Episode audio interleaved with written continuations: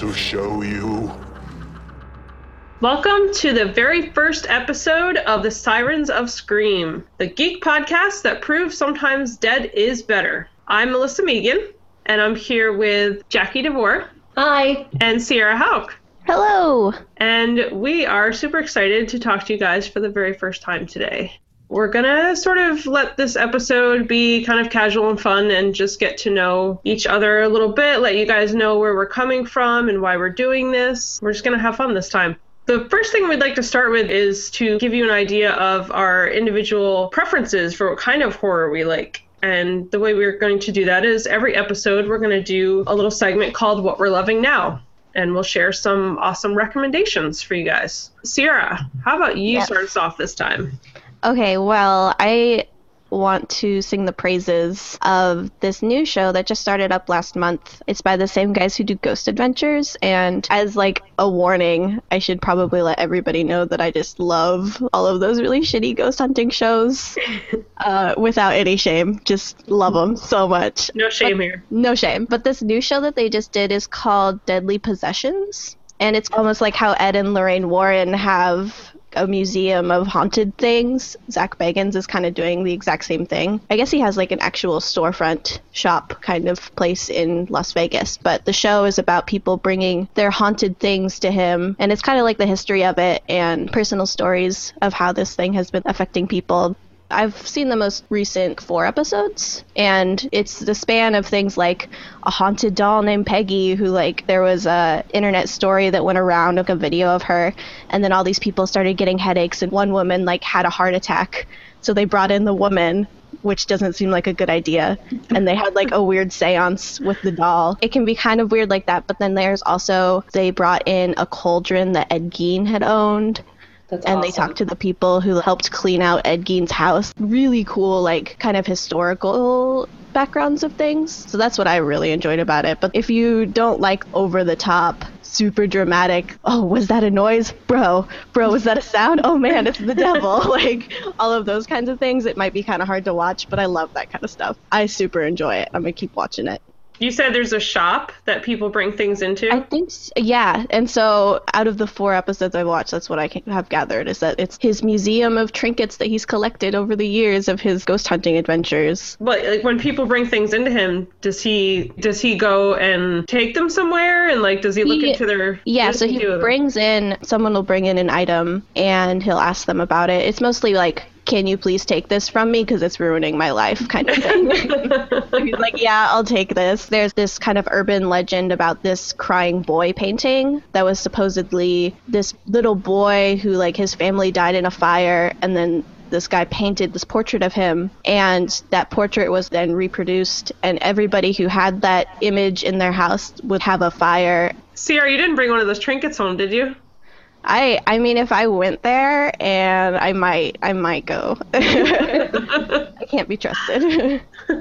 that sounds really cool. I'm not into the ghost hunter thing, but I like the idea of the little historical. yeah, yeah, it's not forcing you to suspend your disbelief as other ghost hunting shows. It's more just here is a really cool history of Ed Gein and the people around it and like actually interviewing real people and like he had a TV that Charles Manson had owned and he brought in Charles Manson's grandson and interviewed him, which was really interesting too. So So wait, what did the TV do? Did it like only show horror stuff like all It, the like- time? Like, I wish some guy found it in like the back of a car with all of these notes that somebody had had, all of these correspondence with Manson while he was in jail, and the the idea that they were pushing was that his items would influence people. Like he put his evil into these possessions and then sent them out to people while he was in jail so that they would do his bidding basically. Sounds legit. Yeah yeah absolutely like if i was charles manson and i was stuck in jail like what else would i do with my time Other than write a bunch of music that nobody wants to listen to. exactly Yeah. I think it's actually what he does while he's in jail. Yeah, just say crazy shit. Do you have other recommendations for us? The other night, I rewatched 1408 and The Mist as a double mm. feature. That was super fun. I would highly recommend that. Nice. I, I assume at this point, anyone listening to this is probably familiar with both of those movies. I'm not. Um, really? Uh-uh. Uh, so they're both Stephen King adaptations, and they're both short story Stephen King adaptations, which I think is generally a little better than when they try to adapt a full movie, with the exception of The Langoliers, which was terrible. But yeah, 1408 is about a haunted hotel, and this guy who is a writer, because that's all of the characters in Stephen King's stuff is they're usually authors, and he goes around to haunted places and writes all these books about it, and then he actually goes to a real haunted place, and it kind of destroys him. I'm looking Um, at these pictures and I feel like maybe I saw it and forgot about it. It has with John John Cusack in it, yeah. Yeah. Was It's there like a creepy like ship painting on the wall? Yep, Okay. that's there. Okay. And that one Carpenter song keeps playing throughout the whole thing. hmm We've only just begun. Yeah. Yeah. and what was the other one that you said? The other one was The Mist, which is about this small town and weird mist with all these like crazy creatures and tentacle things comes and falls over the town and it's about this group of people who get trapped in the local grocery store. It's one of those movies where the real monster ends up being mankind because all these people are just at odds with each other and not cooperating at all. We're always the worst monster. Mm-hmm. I know, Humans are the worst. Pretty bad about just like doing each other in if we get locked into a space Yeah. together. Yeah, see like any zombie movie ever. the entire Walking Dead series. Yeah. All the terrible things we can do to each other in desperate situations. But the thing about The Mist is that on the Blu ray DVD version, you can watch it in black and white, which is really interesting because the movie itself is a little campy, but then when you watch it in black and white, it's a little more artful and fun. If you're to watch it, watch it in black and white, is my recommendation. I think I've ever watched it in black and white. Yeah, it's really pretty. It really draws attention to all of the very dramatic lighting and contrasts and things. Nice. Yeah. Any more goodies? No. Jackie, what you got? I have two recommendations. One of them is a movie that is kind of on the sci-fi end of horror. It's called Attack the Block. I caught this movie when my husband and I were about to go to sleep one night. We just turned on the television for some noise, and then all of a sudden we're both just completely wrapped into this bizarre story of this movie that neither of us have ever seen, even though it came out in 2011. It stars uh, Jodie Whittaker, which a lot of people might know from Broadchurch recently, and John Boyega, who just recently found fame with the Star Wars movies. And it was produced by Edgar Wright, which, if you watch the movie, it very much seems like Edgar Wright had a hand in it. But it's about aliens coming to Earth and attacking people on the block. And what's really cool about it is the way they did these alien monsters big, hairy, shadowy figures with these gigantic teeth that are coming at you, and the teeth are fluorescent and glowing and going to attack you everywhere. Yeah, I don't know how we missed this movie in 2011, but it was awesome. And I still think about it, and I'm probably going to watch it tonight. I just want to say, yeah, I agree. This is an awesome movie. We saw this when it first came out, probably a few months after it first came out, so I did not know who John Boyega was at the time. hmm And I think I'm going to guess that we're probably going to talk about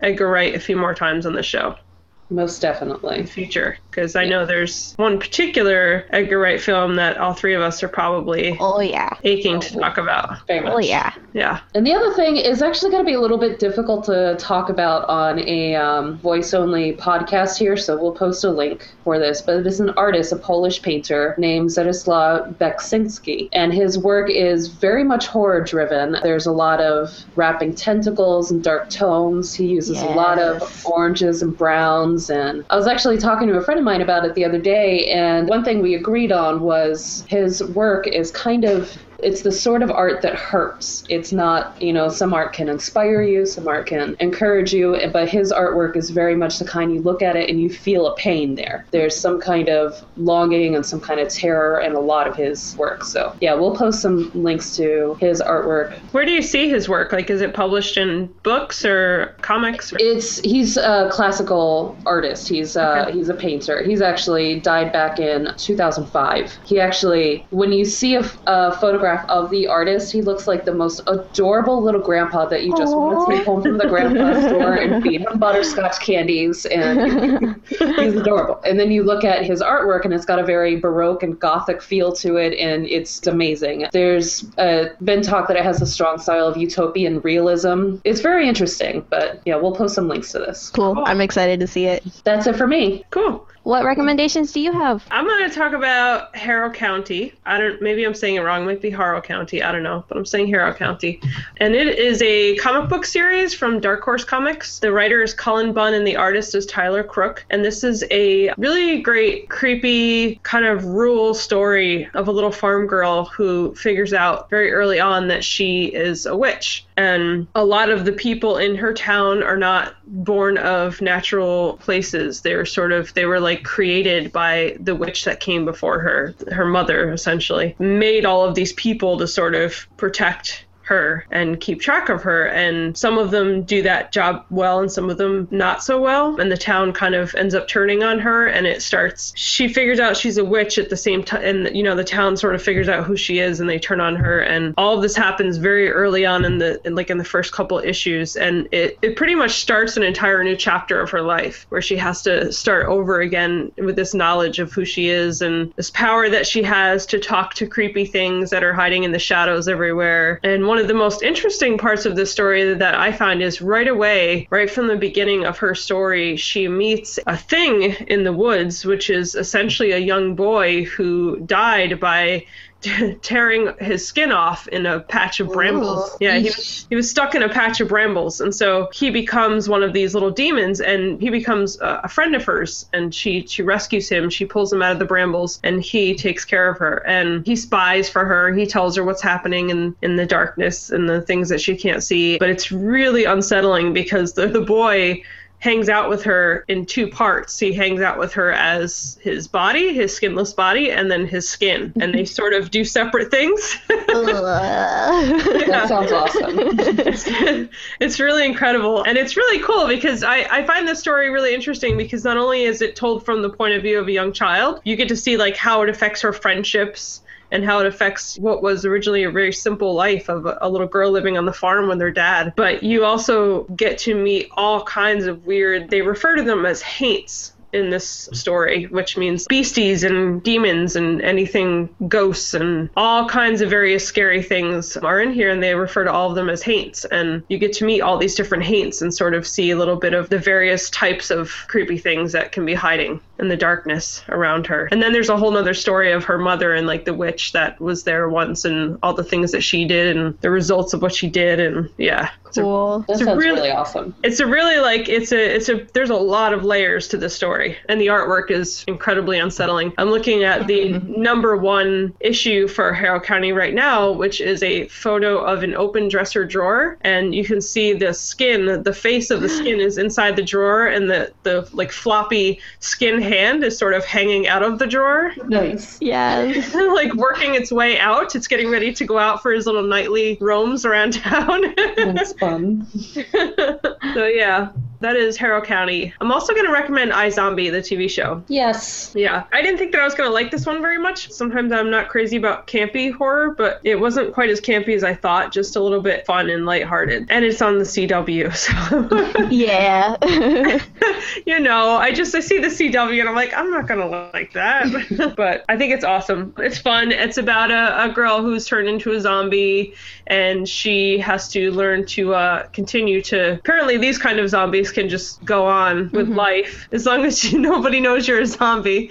And she decides to use her zombie abilities and her need to eat brains by working at, I think it's a morgue that she works in. Yeah. She's Or, yeah, so she gets to eat the brains of people who don't need them anymore, and she helps solve crimes in that way. It's really interesting, you know. She's basically Veronica Mars as a zombie. You, yeah, I never watched Veronica Mars. Oh, Oh, I it's love me some Veronica Mars. Yeah, I think it's the same writer. Same Yeah, it's the director. same uh, yeah, it's the same guy. I've heard a few people reference the two of them, compare them. So there's a guy here who plays sort of her nemesis. He's the guy who started all the trouble. He's the reason why all these zombies are wandering around. And he's Um, capitalizing on all of the zombies. Yeah. Blaine is his name, David Anders. He's just like such a skeevy character. I'm not completely caught up in the show, but I accidentally read a little bit ahead of it somewhere, and it was just like, man, he just gets worse and worse. Mhm. He just finds like so many ways to screw people over. Yeah, David Anders is great in that role. He's fantastic in it. Some of the names in the show are so funny too. What's her her fiance's name is Major Lilywhite. yeah. Like what is the That is the strangest name. Okay. And one more recommendation I'm going to make is The Witch. I'm sure a lot of people have seen this already, but some people are not sure about it and not sure if they want to go there or not, or if it's going to be decent. I thought it was really incredible. Like, really incredible. I'm not usually afraid of witch stories at all. And this witch scared the bejesus out of me. Nice. Yeah. You know, it's a creepy setting to begin with. It's like 1630s New England, super religious family, which is kind of creepy anyway. Yeah. Um, in that whole sort of like Puritan Christian environment of this family who's got a everything is because of God or because you don't love God enough or because you loved God the wrong way or it's just so intense and high pressure. I don't want to give anything away because this movie completely relies on a lot of tension and the unknown, but there's definitely a witch here. And I think what this movie does really great that a lot of horror movies don't do great anymore is the timing is perfect. It's not just jump scares, it's like the mm-hmm. tension is timed perfectly, the shadows are, are set perfectly, where you're just never sure if something, I think because of the lifestyle these people live too, they're like this family of children and and their two parents they have i think three four children three children total. They're living in this quiet little cabin and they're just really simple people trying to survive and they're trying really hard to grow some crops so they can feed themselves. And a lot of the environment of this film is very quiet to begin with mm-hmm. which is different in modern times to watch a movie Yep. because we're used to like background noise and electronic stuff Yeah. happening. You know you don't think about that but like in a lot of films like there's traffic noise there's other things happening that sort of distract from the film. But this film is so quiet and there's so many still moments that when scary shit happens it just sneaks right up on you. It's like it's really good. And yeah and i found the witch. You don't see a lot of the witch which is also works out well for horror i think if you don't see too much of the villain the monster. Mm-hmm. You see just enough to know that this witch is is terrifying and that you don't want to run into her. You know there's also the the mother factor here. This family just gets torn apart piece by piece. It starts with the children and just works its way up you know and it's so hard and scary to watch these little children just get like torn up from this evil thing. So yeah. I guess um a little bit of maybe a trigger warning here. There is child violence and loss of children here. So if that's a tough thing to watch you probably want to skip this movie good to know. yeah. So yeah, that's my recommendations. We just gave a pretty good big bundle of stuff. Yeah, I think Yep. so. We did. Yeah, for people to check out. Because this is our first episode, I definitely want to focus a little bit on letting all of us introduce ourselves a little bit and get to know our listeners because we're all new to this. Sierra, Yeah. can you tell me a little bit about where you are, what you do, why you love horror? Yeah, so right now I live in Seattle. I work as a designer. I have loved horror since I was a little kid, since I first saw Nightmare Before Christmas when I was like three. I, when I was like five, like before I even knew how to read, I would go to like thrift stores and find Goosebump books, and I would make my mom buy them for me because I love the cover art. Um, so yeah, horror has always been like my go-to, I think. And also, as when I was growing up, I liked to just be alone and read, and so I did a lot of like reading horror books and all the R.L. Stine, and then all the Stephen King and all of those. My dad is also a very big horror fanatic, and so he also like kind of introduced me, I think, to a lot of horror movies and things like that. Did your dad like a lot of the same stuff that you do now, or have you guys kind of gone separate ways in your taste? No, I think we, we do have a lot of similar tastes in movies and things like that. And then I also have two little sisters who I, I feel like I've passed on the horror gene to. Nice. I gave them all my books and made them read scary stories and tell in the dark, and they love it too. So I think it, it's definitely become a, a staple of the, the Hauk family. It's important to continue terrorizing the younger generations. Oh, yeah. Oh, yeah. I think I think my son actually started. I I might be able to pinpoint like Nightmare Before Christmas being his introduction. That's like a it's Horror. like a gateway drug Yeah, because it's it's marketed as this like kids movie. It's just about it's about Christmas. yeah. But but no, it's about all these creepy things and singing about Halloween and all this like gory stuff. Tim Burton is a gateway drug. That's It's right. true. That's right, he is. Yeah. True. I think we started. You know, he saw like the Monsters Inc. movies and things like that, and we're Mhm. like, is he okay with monsters? Like they're happy monsters. and then he saw Nightmare Before Christmas one time, and that was it. It was just Yep. No, he's gone. Yeah. I think he referred to it as Happy Halloween for the first like two months, and we had to Aw. convince him that that wasn't the name of it.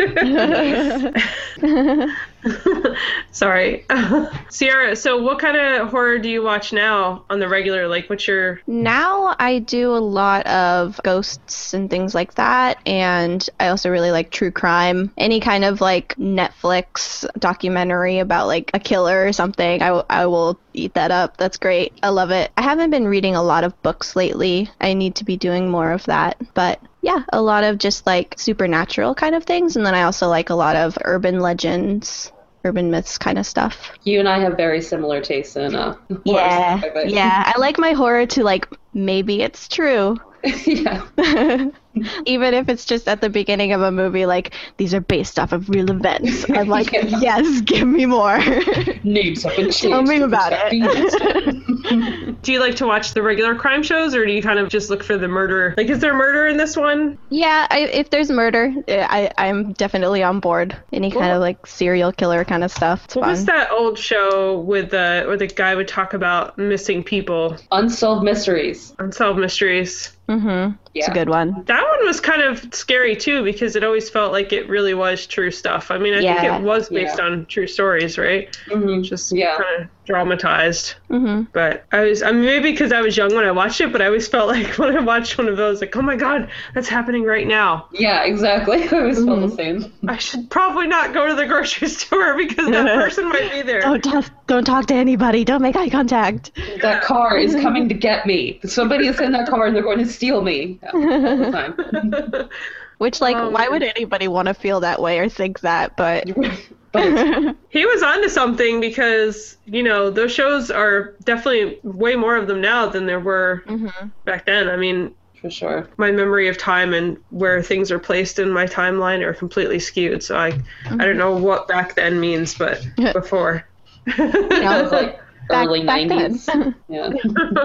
I have a PM, which is pre mommyhood, and just, if it happened back then, then it's just forever ago. It's probably like ten years ago. I don't know. Jackie, talk to me about you. Well, okay, but there's a lot to talk about. I have a uh, yeah. I have a pretty extensive background with horror. One of the very first movies I ever remember seeing at all was uh, Watcher in the Woods when I was about six years old. That movie haunted me for a long time, and I couldn't even remember the name of it when I was a kid, but I just kept thinking about that woman's face looking out the window, and everything is misty and smoky, and it's cool. I was always really intrigued by everything horror. Uh, I remember when I was around like seven, eight, nine, uh, we would gather around the TV and watch the X Files every week as a family. yes. And then when that, you know, that Tooms episode where the vampire that stretches through vents and stuff, that that one really got to me. The Like, yellow bile man. yeah, exactly. Like, He's right so after, gross. He was super gross. Right after that episode, like I went to, you know, take a shower, go to bed, and um, there was a little vent in our bathroom, and I just remember just standing there watching that vent the entire time and barely even showering. I probably smelled terrible the next day. But I was terrified of vents for like months afterwards. But I also loved it. And when I was a kid, my mother used to throw these wild Halloween parties, the kind of parties that, you know, 50, 100 people that we didn't even know would show up to. Awesome. Yeah, and we would like we had a pool in our backyard, so she would throw dry ice in there. And you remember those dolls that were marketed to be your size and stuff? Mm-hmm. Like they were three feet tall. They're supposed to be my Yeah. size. Yeah, I Yeah, one yeah, yeah. And I didn't really like dolls, so she took it and ripped it apart and put blood on it and put it in the pool, so there were bloody body parts floating around. Awesome.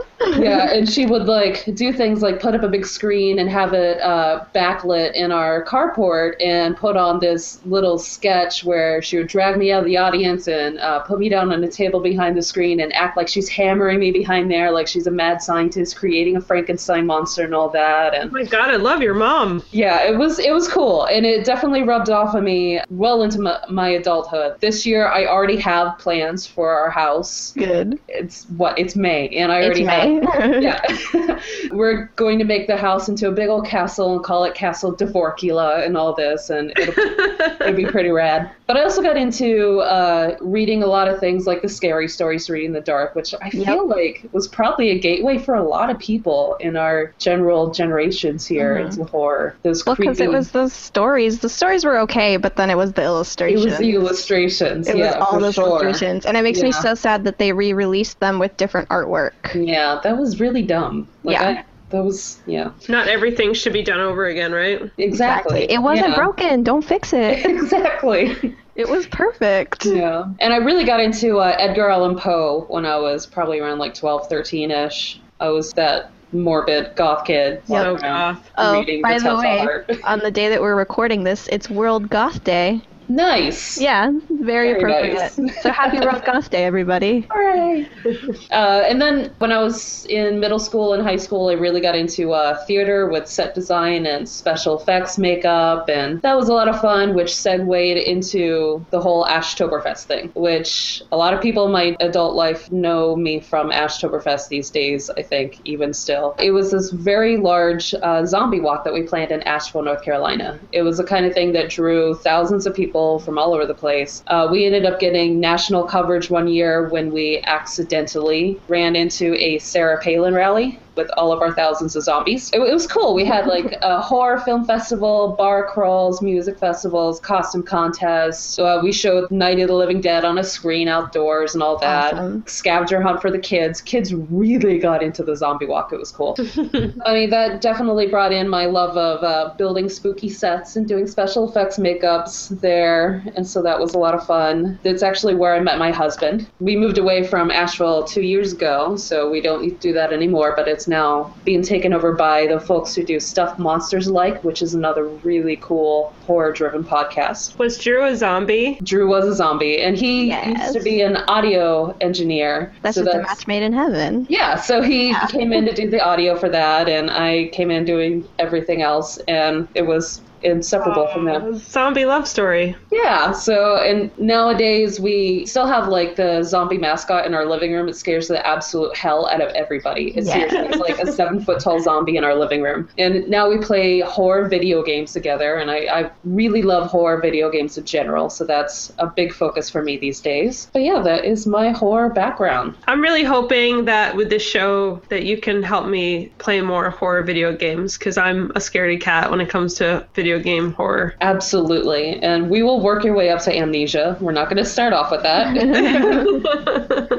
but we'll I get there. If I can make it through something like Bioshock, then Yeah. like, if I can get through that first, then I can work into the real scary stuff. It might actually be fun for the three of us to uh, do a podcast where we're playing a video, a horror video game like Bioshock or something together. Ah, that would be super screen fun. share. That would be fun. That'd be so fun. It's one of my favorite things to watch when I kind of get bored and I have nothing else to do is those uh uh what is his name? Redhead talk show host. Conan O'Brien. Conan O'Brien, yeah, he does that. He does those game clips where he's Oh, he sits yeah. and plays video games with his buddy, who's a really who's like a an experienced gamer. Mm-hmm. Um, and there's a few of them where he tries to play these horror m- games, and it's just it's the funniest things. It's hysterical. Nice. He's he's screaming and he's like hiding behind him.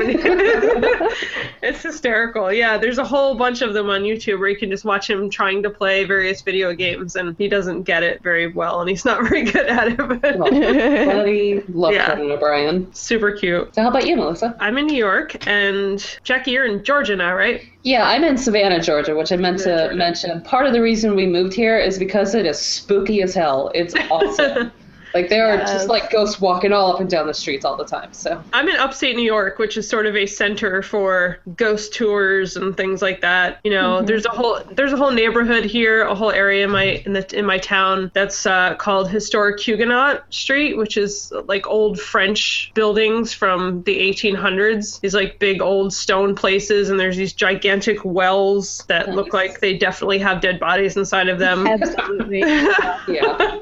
Yeah, like super old French cemeteries with tiny little weird headstones that you can barely make Awesome. out. And yeah, you know, I feel like the Northeast is just the home to 80% A of of the ghost stories in America.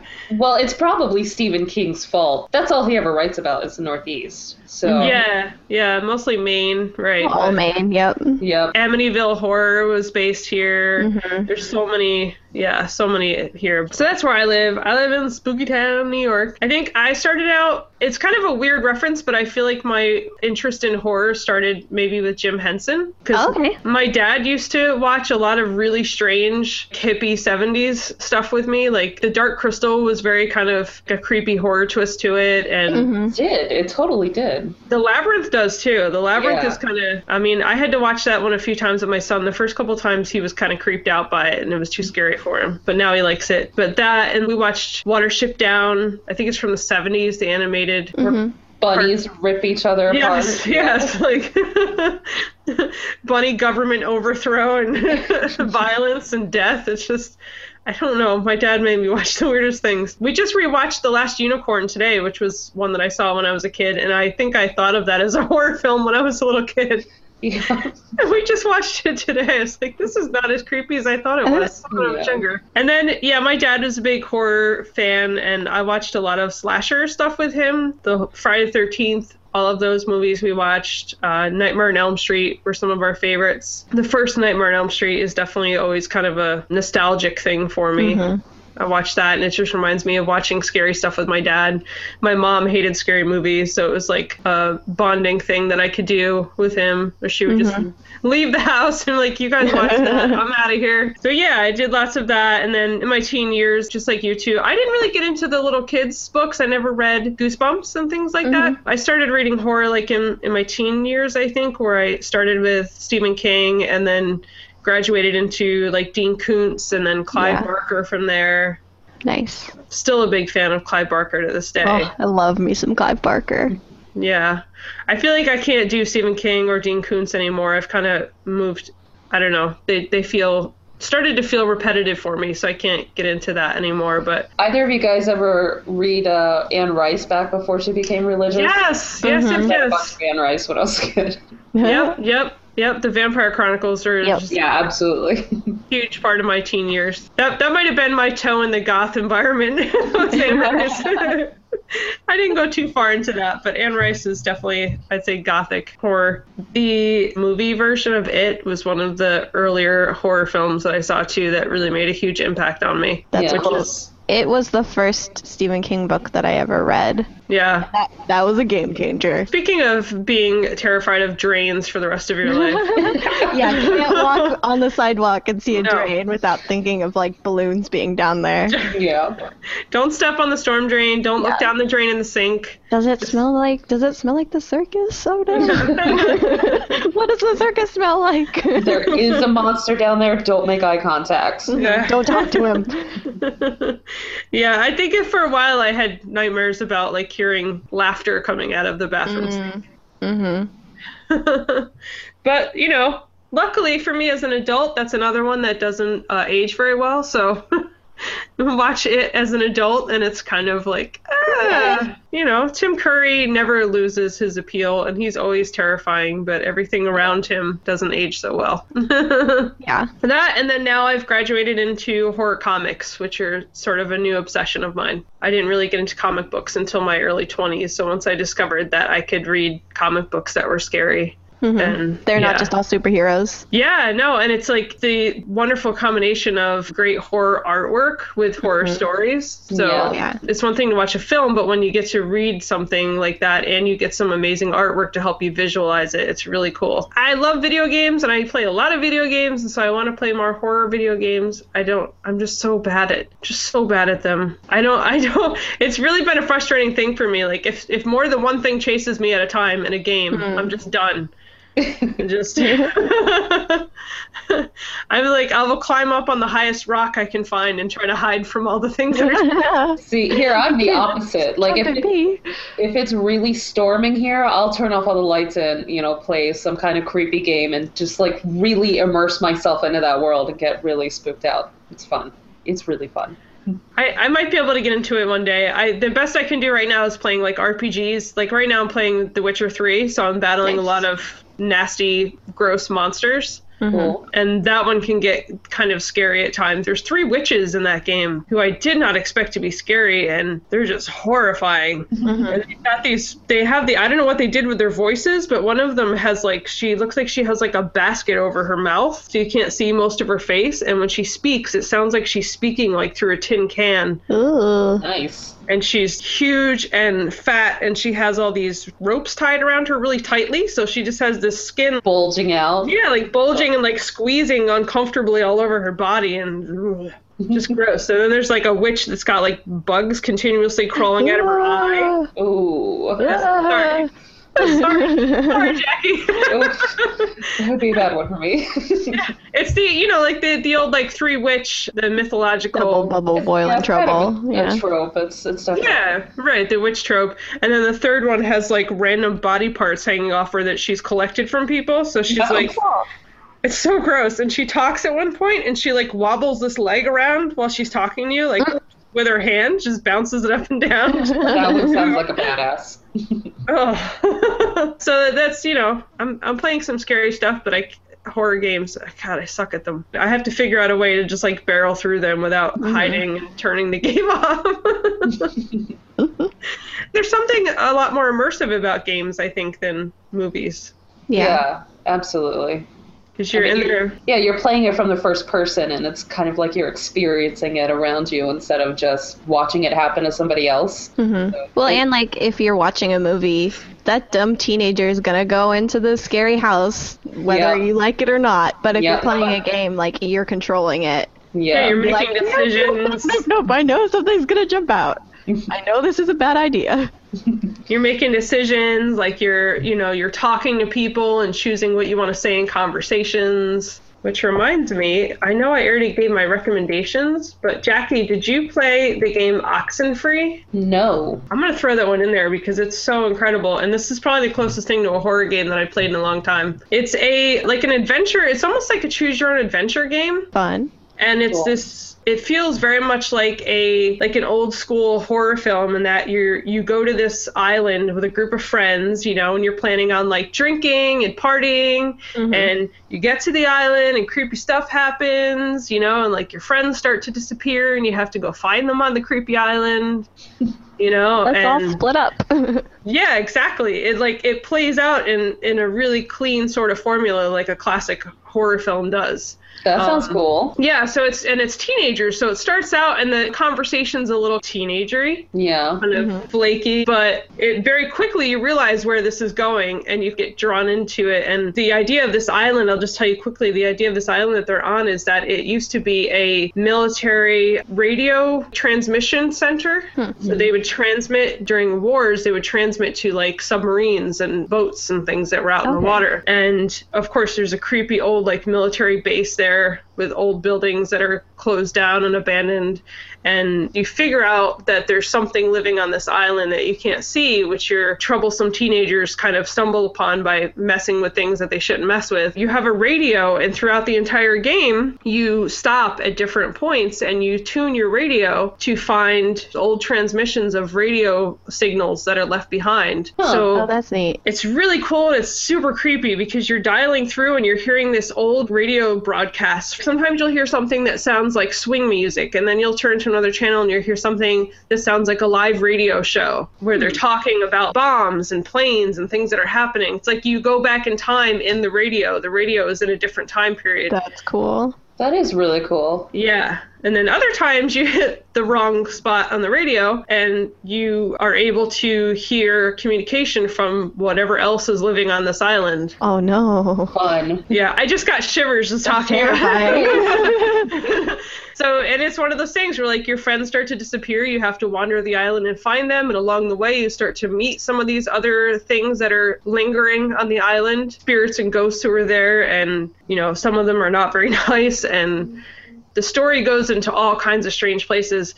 And when it was over and I finished playing, if you've played Telltale games, it gives you like a little rundown of like the choices that other people made compared to yours. Cool. Yeah. And you realize that you could have played that whole game totally differently by making different choices. I'm not deleting this game because I'm going to go back and do it again and try Yeah. to see how I can change the story. Um, That's so much fun. yeah, and the choices are like how you decide to interact with the other people on the island. Like you might decide that you want to be friends with this girl or you might not, and it gives you the opportunity to make that happen. yeah.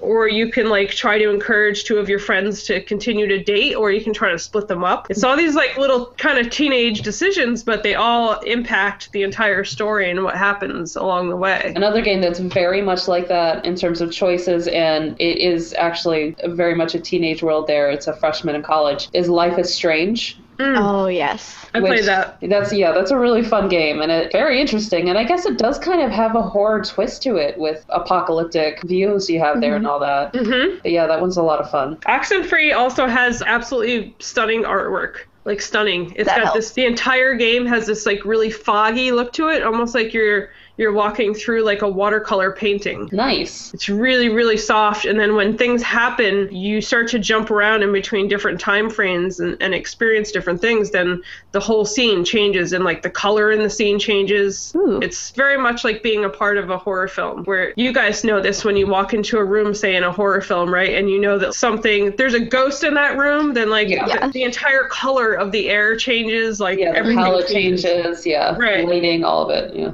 Right. So the same kind of thing happens in this game to where you get sort of that foreboding feeling of, oh crap. That's really cool. Something's wrong. yeah, like I'm just walking past this lake and all of a sudden everything blue. Something's wrong here.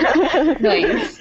That's an awesome game that I kind of forgot about until just a moment ago. Bonus recommendation. Yeah. Yeah, it's so cool. And it's a small indie game. It was cheap. I think it was like 20 bucks or something. Nice. Can you? Is it like on Steam or something? It is on Steam. Yep, it's Cool. on Steam, uh, PlayStation, and Xbox One. Awesome. You can play it everywhere. Is there anything else you guys want to share for people to know about why we're doing this? We like scary things. Yeah, pretty much.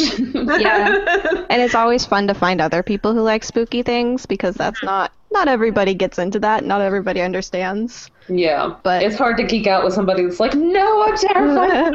Why would you ever want to be scared? Why would you put yourself through that?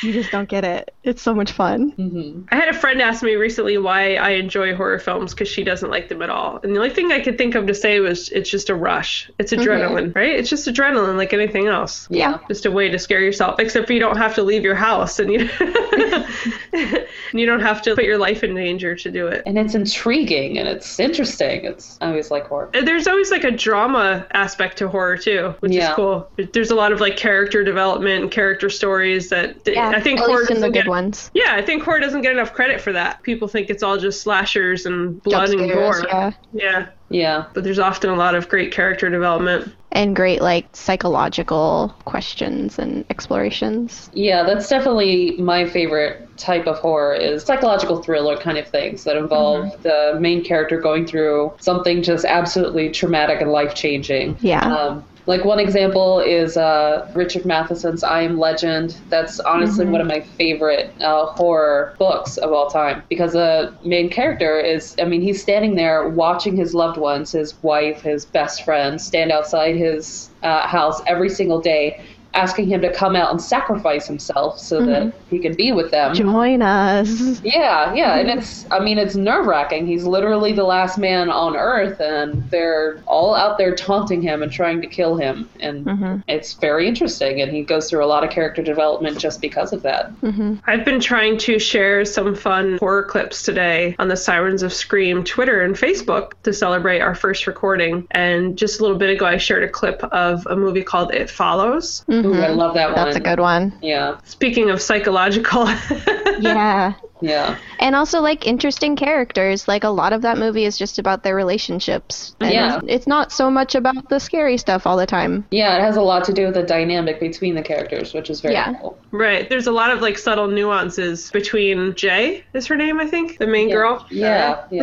that's Between true. her and the uh, the young guy who's friends with them that obviously has a crush on her, a long lasting crush. There's Right. a lot of like subtle nuances in their relationship, like they're close friends, but she's not really sure about about the whole sexual thing and Yeah. Yeah. you know. That just makes me think I feel like horror is a really good avenue for explaining like coming of age. You get a lot of those kind of stories of teenagers kind of mm-hmm. figuring out their place in the world. What it, what kind of person do you want to be? That kind of decision is absolutely rushed when you're faced with some kind of traumatic or Life changing, life Yeah. altering thing. Yeah. if there's a killer around. What kind of person are you going to be? Are you trying to protect everybody? Are you going to save yourself or Yeah. are you just going to run away point. and hide? Yeah. It's a pretty terrifying point in life. Yeah. Absolutely. being a teenager. and that, you know, it follows it's weird to say this. It's a sex positive film. It even is. though even though Yeah. sex is the worst thing you could do in this film. Yeah. Yeah. but it's very sex positive and I think it touched on so many different places that horror films even 10 years ago just were really bad at. Mm-hmm. yeah. Showing women in powerful, realistic positions as real people, real characters, and not just a plot device or a victim. Um, Yeah. This film starts out with her very much a victim Yeah. completely, but she sort of, well, I don't want to say she's not a victim because she kind of is, but She um, regains power. yeah, Yeah. She, she regains power. She gives her friends power. She starts to become the source of strength by the end of the film. Yeah. Yeah. And it's a very realistic, hard road. It's not like Mm-hmm. in one scene she's beat down and bruised, and the next scene she's, ah, I'm a warrior now. Yes. Which is always awesome. Yeah, that, that film is a complete mind fuck. I walked out of the theater and I just, in the broad daylight, and I just thought everybody in the parking lot was obviously coming to kill me. so, yeah, I think I'm excited to do this because there's such a huge realm of things we can talk about in the horror Oh, yeah. genre. It's endless. Right between psychological ghosts um, and supernatural stuff, serial killers, real life crime. There's such a huge arena of stuff. I'm hoping that we can tap into everything between film, TV, comics, games. hmm Yeah, the crossover of media there is something I'm very excited about. So we're not going to just focus on movies or just focus on shows, but all encompassing horror there. Yeah. Yeah. challenge each other to experience horror in different Yeah. different sure. mediums. we have so much cool stuff planned. Tonight is the premiere of Preacher. Yes. Right. Yep. which I'm super psyched to mm-hmm. see this TV show, and I hope it's not going to disappoint me because I've been psyched about it for like four months now. Sierra, you're reading Preacher for the first time, correct? Yeah, that's correct. So I'll Okay. be going in with fresh eyes. Jackie, I know you're in the process of reading it. Is this your first time reading too? It is indeed. It's something I, that's been on my list for forever. So mm-hmm. this has been a very good push to get me to actually pick up the book and read it. So Yeah. I'm enjoying it so far. That might be I- the best part of this podcast is it's like forcing us all to Do all those things. things that we keep they're all on our list to do. Yeah. I know I'm gonna love it, but I just haven't made time for it yet. Yeah. I reloaded it into my Kindle so I can read it again because it's been a couple of years since I read it. So I'm going to read it along with you. Cool. and Very cool. freshen myself on, on it. So, and then we'll talk about that at some point. We're going to talk about The Conjuring. Yeah. Yay! Yes. I am super excited about that. the Conjuring 2 is that next month, right? I think actually two weeks. Two yeah, weeks. early June, I think. Okay. Oh my gosh. And we're only a few months away from Halloween. Yes. Yes. Mm. Like maybe more than a few months, but for us, it's like tomorrow. yeah, for sure. That time's gonna fly. yeah. Oh my God. We could do so many fun Halloween special episodes too. Oh yeah. Oh yes, we can. I'll be a blast. And I don't know about you guys, but every October there's horror movie central here in the Devore house. We just watch horror movies constantly One throughout one a night, yep. Mm-hmm. At least. In fact, we watched It Follows last year for our October horror month. Cool. We usually watch quite a few here too, but we also have a lot of TV show, ongoing TV shows to keep up with. So, and we can't watch anything until after the little guy goes to bed. Yeah. Sure. He's not quite ready for horror movies yet.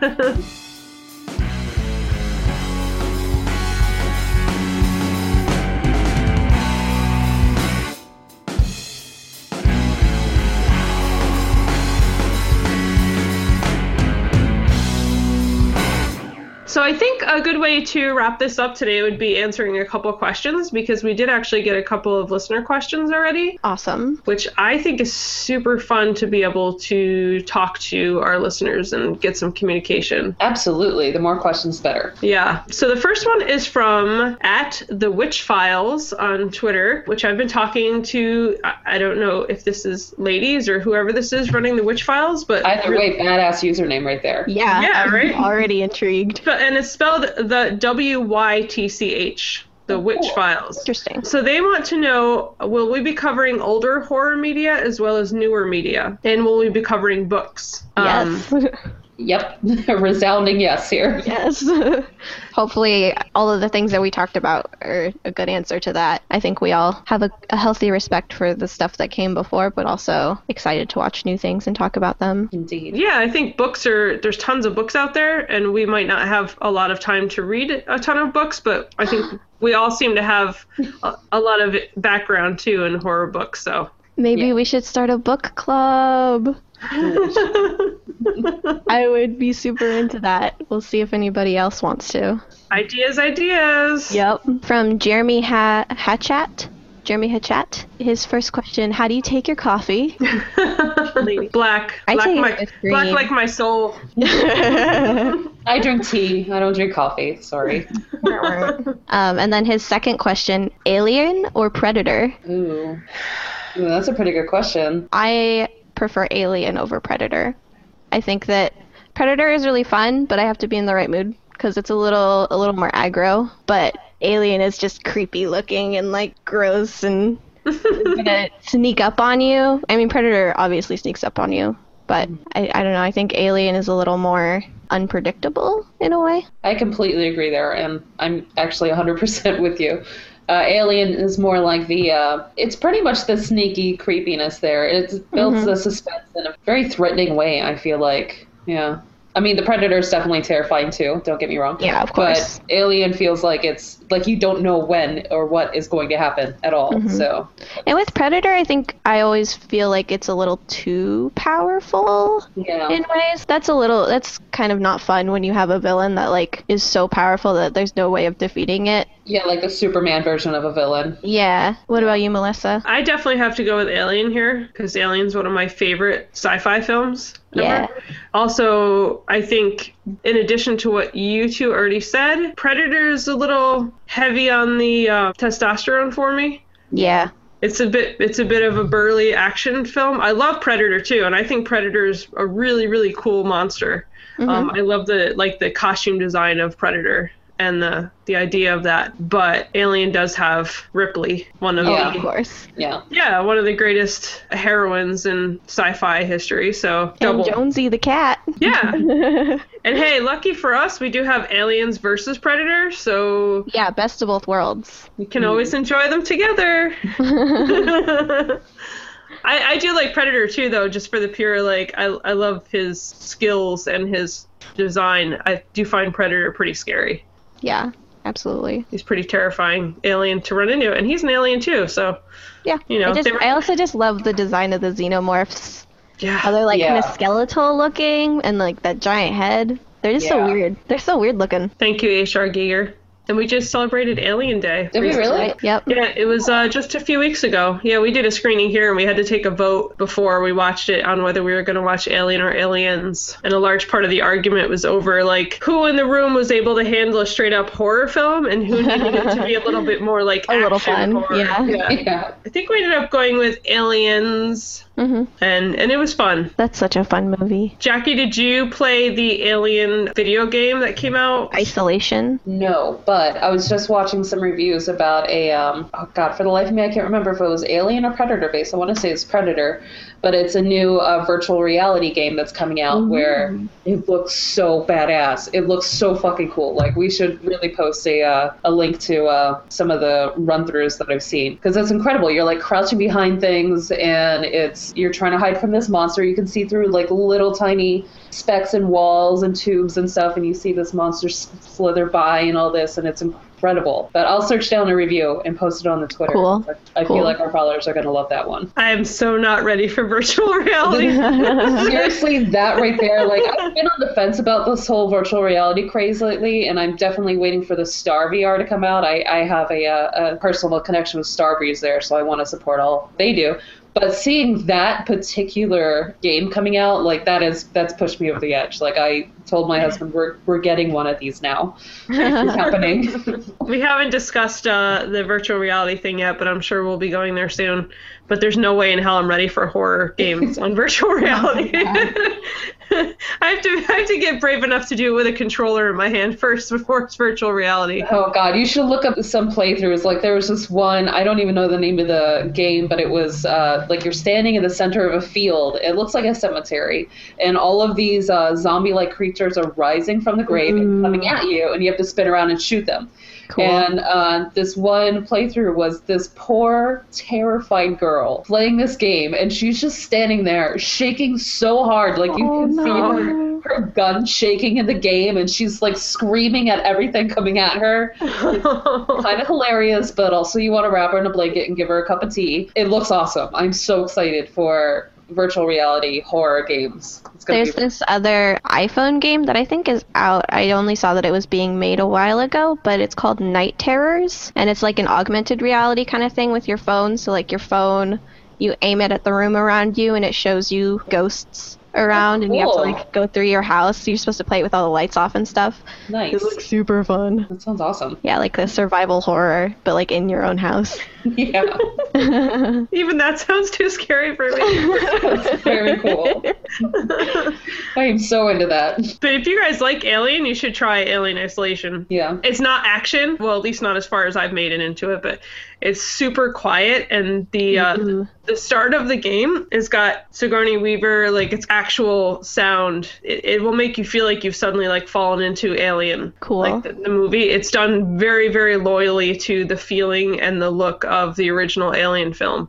Very nice. Um, yeah, and the main character is supposed to be uh, Ripley's daughter, who you're playing, and you're just creeping around this abandoned space station trying to figure out if anybody's there, and everything's just like destroyed, and there's like little fires, and it's so quiet and unsettling and dark. And I actually haven't made it far enough yet to encounter the alien because I'm really scared. It's taking me a long time to creep around, but it's from what I'm told, you, there's not a lot of like battle. It's more like the point is evading the oh, alien and trying to stay out of the way and trying to hide and trying to be stealthy and quiet. Mm-hmm. yeah. And then there's like little computers that you have to check in on and get reports and like find out like what the people before you left behind and it's really cool and creepy. We could probably go on like this forever, but we have to save some stuff for other shows. True. So this has been awesome and to everybody who's listening to our very first episode, thank you so much. Yes. Thank you. You're awesome. Yeah, Yes. and please let us know what you want us to talk about Yes. because we have so much that we could choose from. And It'd be nice to Yeah. There's just unending amounts of material to pull from. So if we know what you mm-hmm. want to hear, then that would be really helpful to kind of focus our topics. And I think, Jackie, what did we decide was our next topic? Our next topic is Preacher. And that's going to be two weeks from now, so we have a little bit of time to see two episodes. Yep. And catch up on that and get our impressions on that. And yeah, so Preacher's next. This show's going to be bi weekly for now, unless we just can't stay away from each other that long. we have to talk about more things. And you guys, yeah, just give us some feedback. Let us know how everything sounds. If you have questions, if you have things you want to talk about, contact us and talk to us because we would love to hear from everybody. Yeah. And you can find us on Twitter and Facebook as both Sirens of Scream. Yep. The Sirens of Scream, we are a member of the freshly launched Mega Nerd Media family. You can visit meganerdmedia.com for geek related columns, reviews, interviews, videos, all kinds of cool new stuff coming on that site. You can reach us via email at sos at meganerdmedia.com. Or you can find us on Twitter at Sirens of Scream. Sierra, where can people find you? All of my internet things are at Sierra Hauk. On Twitter, Tumblr, Twitter, Tumblr, Instagram, all that all that kept it simple. It's all the same. Jackie, where can we find you? You can find me on Twitter and Instagram as Jackie the Robot, all one word. I love that name. you can find me at Lissa Punch, L I S S A Punch, on Twitter and on Instagram as well. And that's a wrap for this episode. Yay! Hooray. Goodbye.